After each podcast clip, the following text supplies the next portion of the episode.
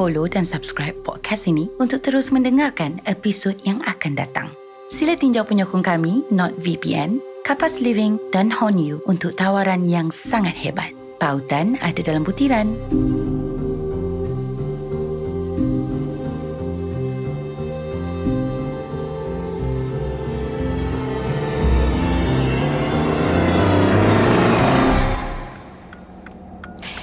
Assalamualaikum dan hai semua. Dalam video yang lepas, saya ada cakap tiga benda akan terungkai dalam video kali ni. Ha, sekarang saya berada di luar pintu pagar Kampung Batu tiga belas. Jadi hari ini saya akan bertemu dengan Puan Salmah. Beliau telah bersetuju untuk bertemu dengan saya di sini. Saya datang hari ini dengan harapan untuk menyelami sendiri kisah hidup penduduk Kampung Batu tiga belas. Dengan ini, dokumentari saya tidak akan menjadi berat sebelah. Sejujurnya, saya tak tahu kenapa kes ni menyentuh hati saya dan memberi inspirasi kepada saya untuk mulakan dokumentari bersiri ni. Tetapi apabila Puan Salmah terbuka hati untuk berjumpa saya, saya tahu apa yang saya buat ni betul, uh, mungkin salah, tapi benda ni saya rasa macam betul. Faham tak? Baik. Sementara saya menunggu Puan Salmah, saya akan ceritakan apa yang saya bincangkan dengan wartawan dari Harian Metro. Sekejap ya. Kalau anda semua masih ingat, Harian Metro pernah terbitkan artikel berkenaan Kerajaan Langit dan pemimpin baru mereka pada tahun dua ribu lima atau dua ribu enam. Namun, pembongkaran tersebut tidak diteruskan. Menurut wartawan yang saya jumpa tu, pembongkaran tidak diteruskan kerana penulis tersebut mula rasa seperti diganggu oleh sesuatu. Tidak ada seorang pun yang tahu apa yang mengganggu penulis tersebut kerana penulis tersebut tidak mahu bercakap mengenainya. Alright, benda ni macam kelakar, tapi saya terpaksa buat pengakuan pada anda semua. Sebab anda semua adalah penonton setia saya. Kalau anda nak cakap saya ni penakut ke apa ke, itu terserahlah. Namun, saya juga mula merasakan perkara yang sama. Rasa diganggu. Kalau korang ingat kan, masa awal-awal saya buat video ni, ada bunyi sesuatu di belakang saya. Masa tu, saya ingat ada kucing yang sepahkan barang saya. Sebenarnya itu hanyalah alasan untuk sedapkan hati saya je. Padahal, masa saya cuba cari bunyi tersebut, tak ada pun. Tapi saya macam dapat rasa yang ada orang memerhati saya walaupun tak ada orang pun sebenarnya. Yang kelakarnya, saya tak tahu kenapa tapi saya rasa seperti Ryan yang sedang memerhatikan saya. Kenapa saya cakap macam tu? Sebab sebelum ni saya ada nampak orang lelaki dekat luar rumah saya tapi saya tak sempat nak tengok muka dia. Sebab itulah saya tak boleh beri keputusan segera bila Ryan ajak untuk bersemuka. Tapi insya-Allah saya akan atur jadual. Ah, Allahu Akbar. Puan Salmah, saya ingat siapa tadi. Selamat datang, Cik Sarah. Baiklah semua, Sarah di sini bersama dengan Puan Salmah. Sebelum kita mulakan lawatan kita ke dalam, saya ingin memperkenalkan Puan Salmah yang merupakan salah seorang penduduk di kampung ini. Sebenarnya ramai dah penonton saya yang kenal Puan, tapi apa salahnya kan untuk berkenalan dengan lebih lagi? Betul tak Puan? Betul Cik Sarah. Jadi Puan, uh, dah berapa lama ya Puan Salmah duduk dekat sini? Tak lama juga. Sejak tahun dua ribu lima, masa saya pindah dulu, saya baru berumur dua puluh tahun. Oh, maksudnya Puan Salmah tahun ni tiga puluh tiga tahun ya? Iya. Genap tiga puluh tiga tahun bulan Mac yang lepas. Uh, mas, masih muda lagi ya Puan Salmah? Keluarga Puan Salmah ada juga ke dekat sini? Ada. Ada keluarga. Tapi saya tak bawa mereka ke sini masa saya pindah dulu. Jadi, saya duduk sini seorang-seorang saja. Tapi kadang-kadang tu keluarga saya adalah datang melawat. Oh, okey juga tu kan. Sekurang-kurangnya mereka datang juga melawat. Kurang sikit rindu tu.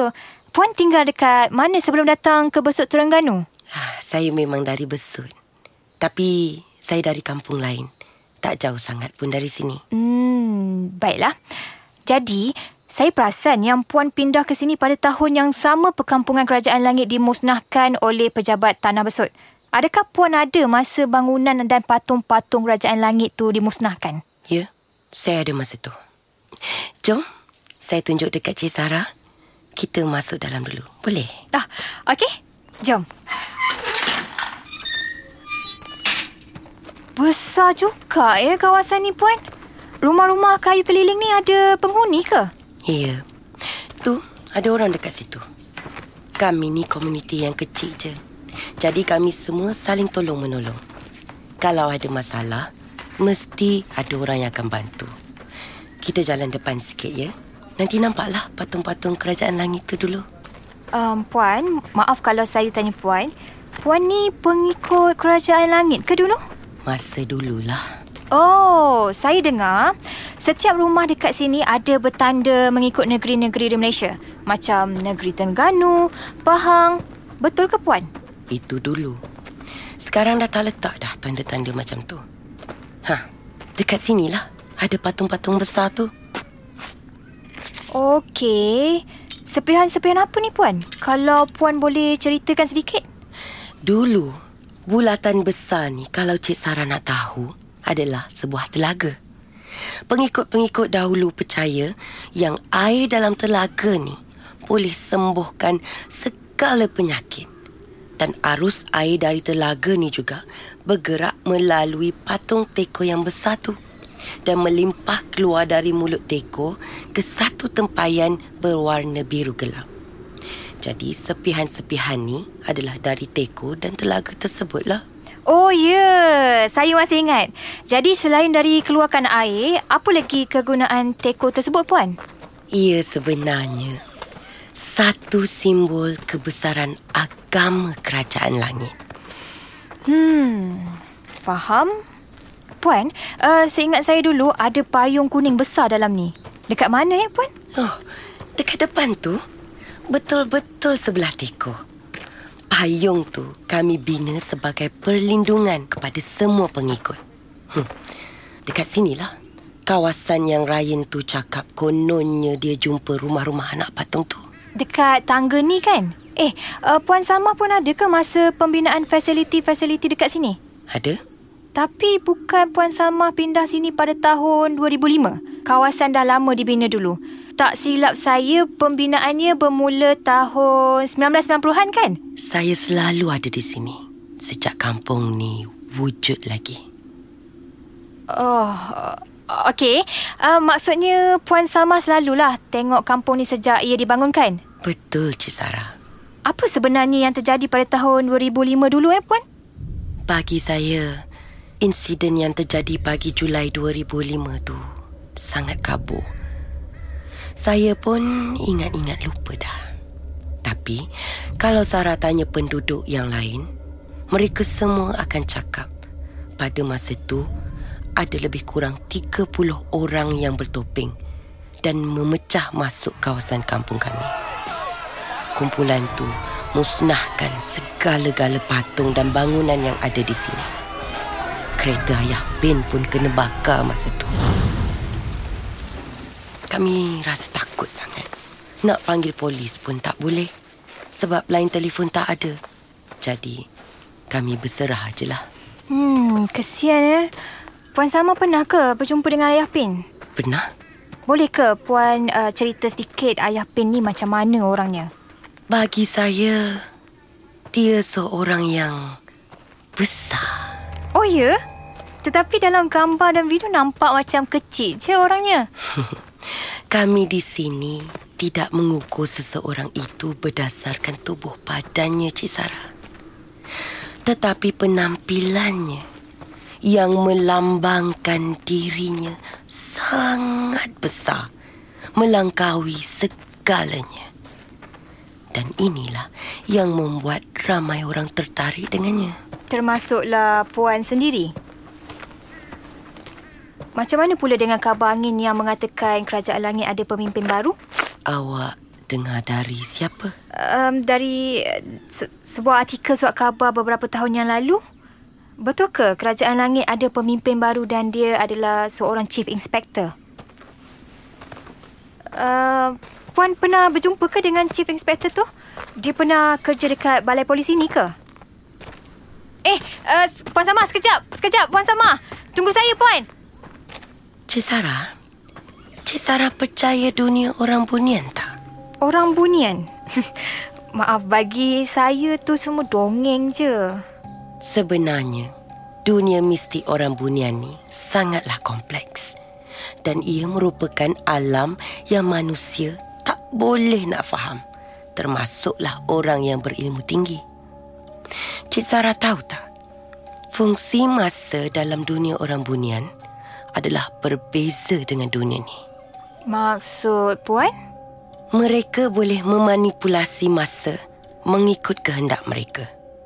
Jika nak dibandingkan dengan masa manusia, ia boleh jadi lebih cepat, lebih lambat ataupun berjalan secara bertentangan. Itu salah satu kepercayaan Kerajaan Langit juga ke, Puan? Kerajaan Langit dulu terbuka kepada semua orang. Tak kisahlah sama ada orang tu manusia atau orang bunian. Semua orang, malah semua makhluk dialu-alukan. Oh, menarik. Jadi ada kaitan ke dengan orang bunian ni dengan pemimpin baru Kerajaan Langit? Saya cuma nak kongsikan dekat Cik Sarah je. Yang dunia ni bukanlah seperti yang awak jangkakan. Saya setuju, Puan. Memang banyak benda yang kita belum tahu dan belum terokai dalam dunia ni. Eh, Puan, dekat hutan depan tu macam ada satu rumah. Rumah siapa tu, Puan? Mana? Depan tu yang... Puan! Puan Salmah! Puan Salmah! Puan, Puan Salmah! Ya, Cik Sarah? Puan Salmah! Saya jatuh dalam lubang ni, tolong! Aduh. Ya, Sarah. Sekejap, ya. Saya cari orang tolong. Kalau saya seorang je, tak boleh nak tarik awak keluar. Okey, okey. Okay. Uh, dalam juga eh, lubang ni. Kenapa tak ada tanda amaran cakap ada lubang dekat sini, Puan Salmah? Puan? Puan Salmah? Puan Salmah? Ya, Cik Sarah. Saya ada dekat sini. Ha, tu ha. Ada orang datang bawa tali. Tunggu sekejap, ya. Awak ada luka dekat mana-mana ke? Tak. Mungkin terseliuh sikitlah kaki saya ni. Aduh. Ni dia. Ambil tali ni. Pegang kuat-kuat, ya. Okey. Saya dah pegang dah. Ah. Pegang, ya. Kami akan tarik sekarang. Uh. Okey. Okey. Tak sampai dah sikit lagi, Puan. Awak okey tak, Sarah? Saya, saya okey, Puan. Macam mana awak tak nampak? Ada lubang besar ni. Saya pun saya pun tak tahulah, Puan Salmah. Saya tak perasan sebab saya sibuk tengok ada rumah ketak dekat dalam. Eh, kenapa? Mana rumah tu? Kan saya dah cakap, tak ada rumah pun dekat dalam hutan tu. Rumah kami semua dekat belah sana. Tapi rumah yang saya nampak tu bukan rumah kayu. Ia macam uh, rumah berwarna kuning dan besar macam banglo. Hah? Mana ada rumah macam tu dekat sini? Mungkin saya berangan kot. Eh, um, mana orang-orang yang tolong saya tadi? Saya tak sempat nak ucap terima kasih pun. Mereka dah cepat-cepat pergi sambung kerja mereka. Mari, awak boleh rehat sekejap dekat rumah saya. Saya boleh buatkan teh. Eh, tak apa, Puan. Saya okey. Sarah tak boleh balik sekarang. Kita kena tengok dulu kaki Sarah yang terseliuh tu. Mari. Saya bawakan barang-barang Sarah. Okey, terima kasih, Puan. Tak ada apalah. Depan ni je rumah saya.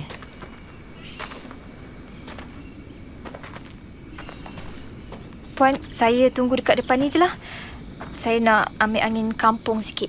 Okey, saya masuk dalam sekejap. Ambil ubat untuk kaki awak. Baik, terima kasih, Puan. Eh, hai semua. Aduh. Saya tak perasan pun kamera ni masih record lagi. Sebenarnya saya rasa nak keluar dari kampung ni sekarang juga. Tapi saya tak nak nampak macam saya ni tergesa-gesa sangat. Nanti saya cerita kenapa. Okey? Ni ada ubat. Nak saya sapukan ke? Oh, uh, tak apa. Tak apa. Saya boleh buat sendiri. Terima kasih, Puan Salmah. Nampak macam dah nak bengkak. Awak kena pergi klinik ni. Ya, saya akan pergi juga lepas ni. Awak kena pergi segera, Sarah. Saya risau. Lagi teruk bengkak tu kalau tangguh-tangguh. Nanti bila dah okey, awak datang sini lagi, ya? Um, baiklah, baiklah, Puan.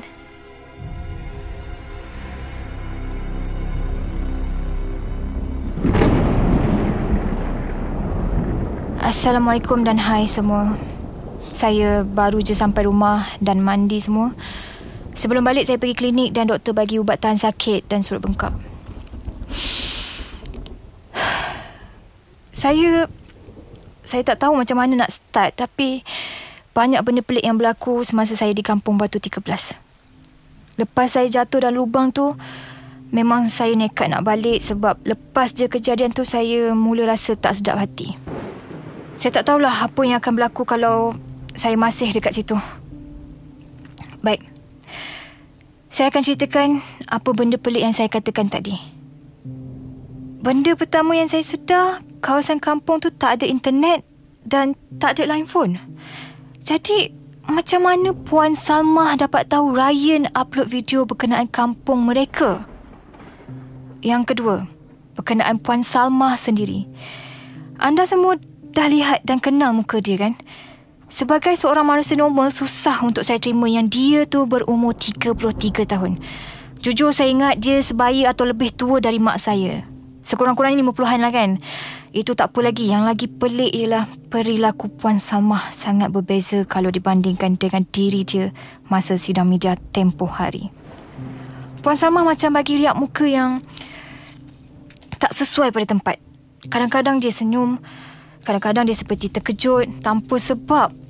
Dan ada juga masa dia bercakap dengan saya, tapi mata dia pandang tempat lain seolah-olah saya ada di tempat lain.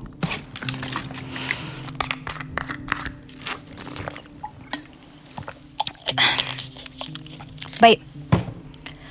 Last kali masa saya jatuh lubang tu, kan ada ramai penduduk Kampung Batu tiga belas yang tolong saya. Sampai sekarang saya masih ingat suara mereka. Tapi anda tahu tak apa yang berlaku? Bila saya naik je atas tu, tak ada seorang pun kecuali Puan Salmah. Okeylah, Puan Salmah cakap mereka cepat-cepat pergi sambung kerja. Make sense. Tapi saya hairan bila saya tengok sekeliling lubang tu. Kan sekeliling lubang tu semua tanah. Tak ada satu pun kesan tapak kaki. Kalau suara yang ramai-ramai tu memang suara orang kampung, mesti ada kesan tapak kaki, kan? Melainkan...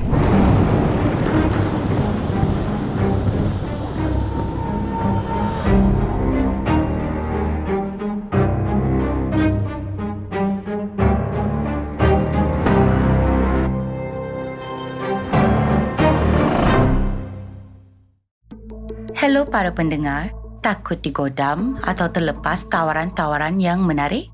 Lindungi diri dan berseronoklah dengan NordVPN. V P N menjimatkan duit anda.